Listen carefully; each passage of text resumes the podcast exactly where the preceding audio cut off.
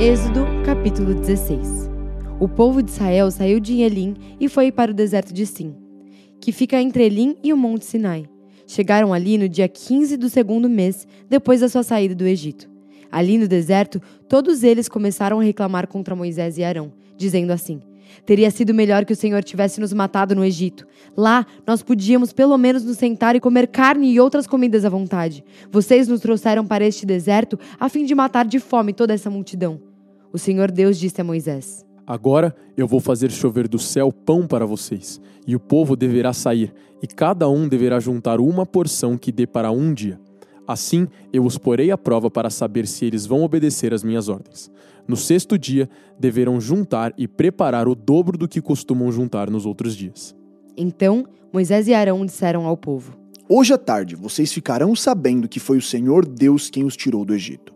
Amanhã de manhã vocês verão a glória do Senhor, pois o Senhor ouviu as reclamações de vocês contra ele. Foi contra ele e não contra nós que vocês reclamaram, pois afinal de contas, quem somos nós? E Moisés continuou: É Deus o Senhor quem vai lhes dar carne para comerem de tarde e pão à vontade de manhã, pois o Senhor ouviu vocês reclamando contra ele. As suas reclamações são contra ele e não contra nós, pois afinal de contas, quem somos nós?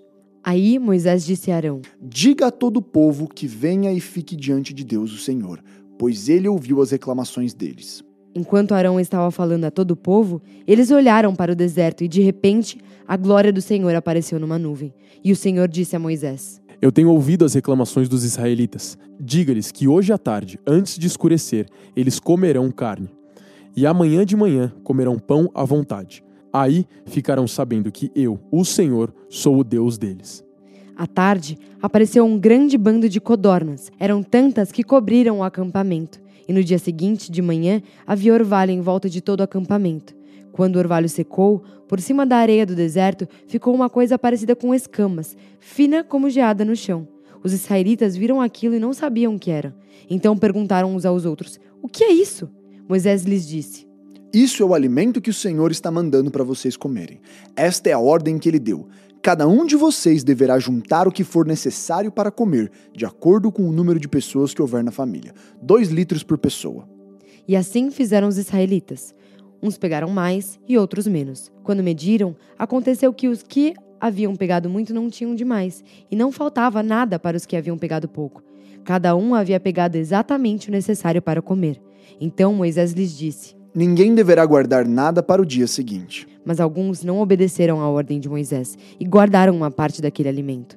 E no dia seguinte, o que tinha sido guardado estava cheio de bichos e cheirava mal. Aí Moisés ficou muito irritado com eles.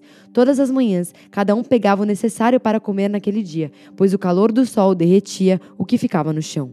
No sexto dia, pegaram o dobro, isto é, quatro litros para cada pessoa.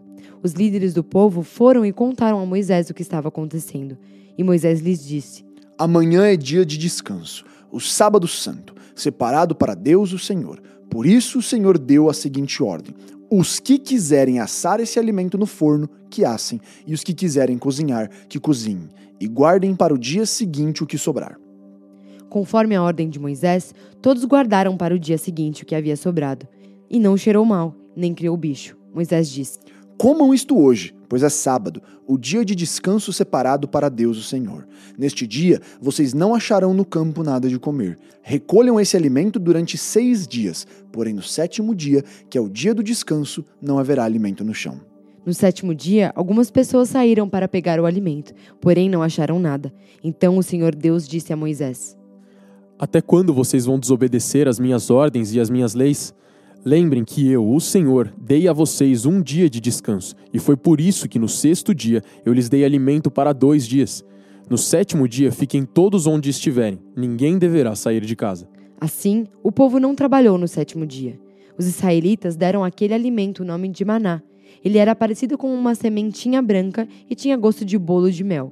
Moisés disse: o Senhor Deus mandou que fossem guardados dois litros de maná para que no futuro os nossos descendentes possam ver o alimento que ele nos deu para comer no deserto, quando nos tirou do Egito. Então Moisés disse a Arão: Pegue uma vasilha, ponha nela dois litros de maná e coloque-a na presença de Deus, o Senhor, a fim de ser guardada para os nossos descendentes. Arão fez como o Senhor havia ordenado a Moisés e colocou a vasilha diante da arca da aliança para que ficasse guardada ali. Durante 40 anos, os israelitas tiveram maná para comer, até que chegaram a uma terra habitada, isto é, até que chegaram à fronteira de Canaã. A porção de maná para cada pessoa era a décima parte da medida padrão, que tinha 20 litros.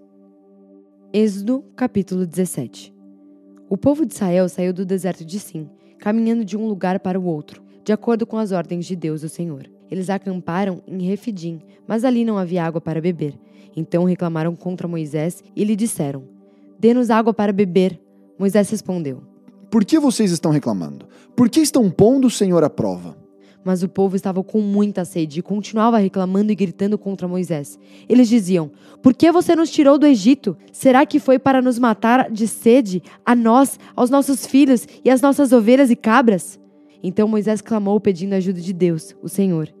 Ele disse: O que é que faço com este povo? Mais um pouco e eles vão querer me matar a pedradas.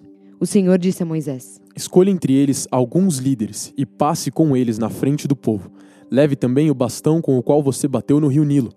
Eu estarei diante de você, em cima de uma rocha, ali no Monte Sinai. Bata na rocha, e dela sairá a água para o povo beber.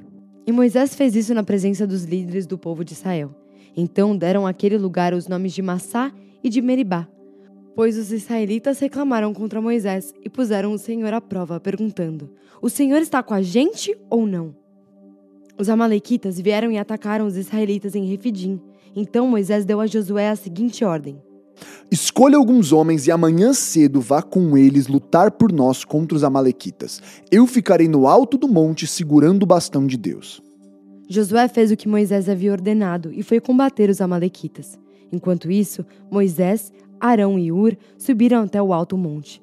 Quando Moisés ficava com os braços levantados, os israelitas venciam. Porém, quando ele abaixava os braços, eram os Amalequitas que venciam. Quando os braços de Moisés ficaram cansados, Arão e Ur pegaram uma pedra e a puseram perto dele, para que Moisés se sentasse.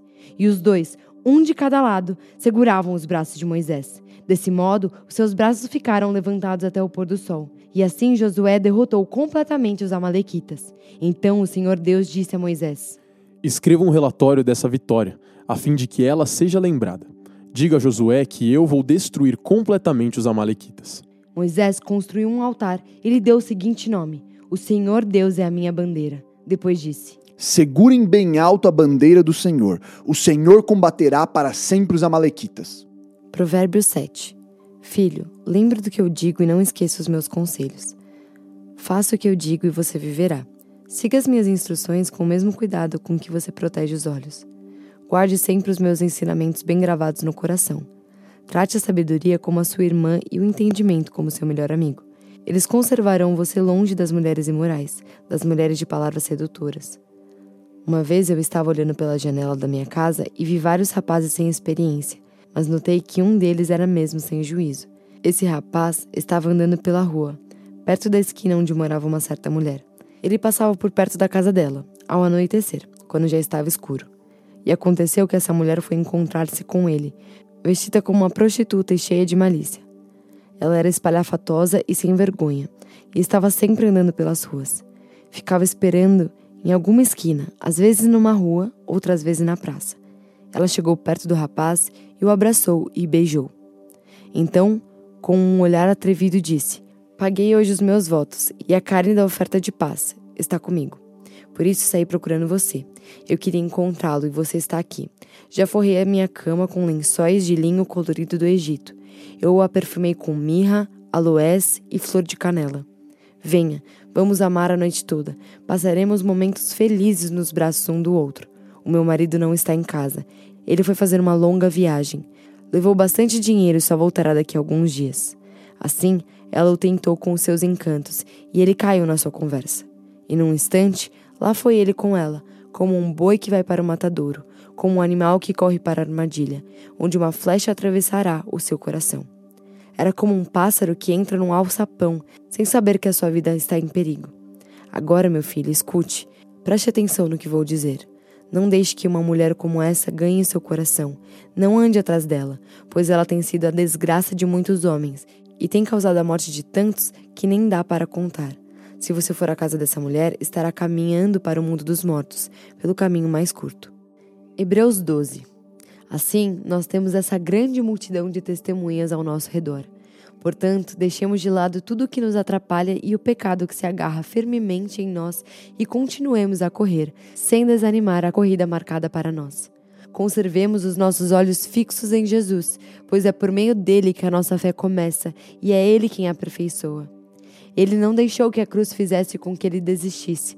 Pelo contrário, por causa da alegria que lhe foi prometida, ele não se importou com a humilhação de morrer na cruz e agora está sentado do lado direito do trono de Deus.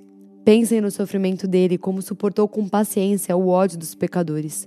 Assim vocês não desanimem nem desistam, porque na luta contra o pecado vocês ainda não tiveram de combater até a morte. Será que vocês já esqueceram as palavras de encorajamento que Deus lhes disse, como se vocês fossem filhos dele? Pois ele disse: Preste atenção, meu filho. Quando o Senhor o castiga, e não desanime quando ele o repreende, pois o Senhor corrige quem ele ama e castiga quem ele aceita como filho. Suportem o sofrimento com paciência, como se fosse um castigo dado por um pai, pois o sofrimento de vocês mostra que Deus está o tratando como seus filhos. Será que existe algum filho que nunca foi corrigido pelo pai? Se vocês não são corrigidos como acontece com todos os filhos de Deus, então não são filhos de verdade, mas filhos ilegítimos. No caso dos nossos pais humanos, eles nos corrigiam e nós os respeitávamos. Então devemos obedecer muito mais ainda ao nosso Pai Celestial e assim viveremos. Os nossos pais humanos nos corrigiam durante pouco tempo, pois achavam que isso era certo, mas Deus nos corrige para o nosso próprio bem, para que participemos da sua santidade. Quando somos corrigidos, isso no momento nos parece motivo de tristeza e não de alegria. Porém, mais tarde, os que foram corrigidos recebem como recompensa uma vida correta e de paz. Portanto, levantem as suas mãos cansadas e fortaleçam os seus joelhos enfraquecidos. Andem por caminhos aplanados para que o pé aleijado não manque, mas seja curado. Procure ter paz com todos e se esforcem para viver uma vida completamente dedicada ao Senhor, pois sem isso ninguém o verá. Tomem cuidado para que ninguém abandone a graça de Deus. Cuidado para que ninguém se torne como uma planta amarga que cresce e prejudica muita gente com o seu veneno. E tomem cuidado também para que ninguém se torne imoral ou perca o respeito pelas coisas sagradas, como Esaú, que por causa de um prato de comida vendeu seus direitos de filho mais velho. Como vocês sabem, depois ele quis receber a bênção do seu pai, mas foi rejeitado porque não encontrou um modo de mudar o que havia feito, embora procurasse fazer isso até mesmo com lágrimas.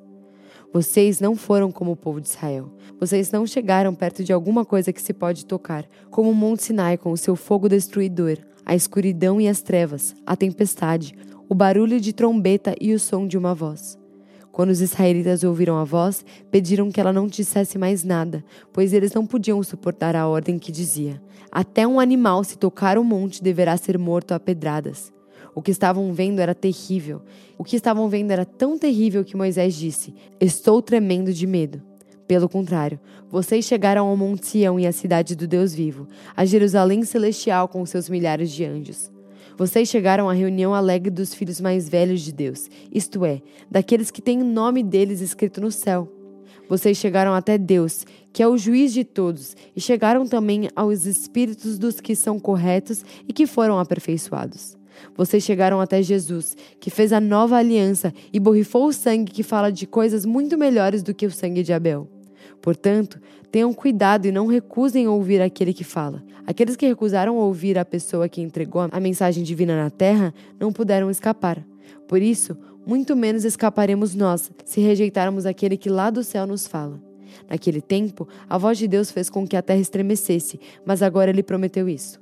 Mais uma vez farei com que trema não somente a terra, mas também o céu.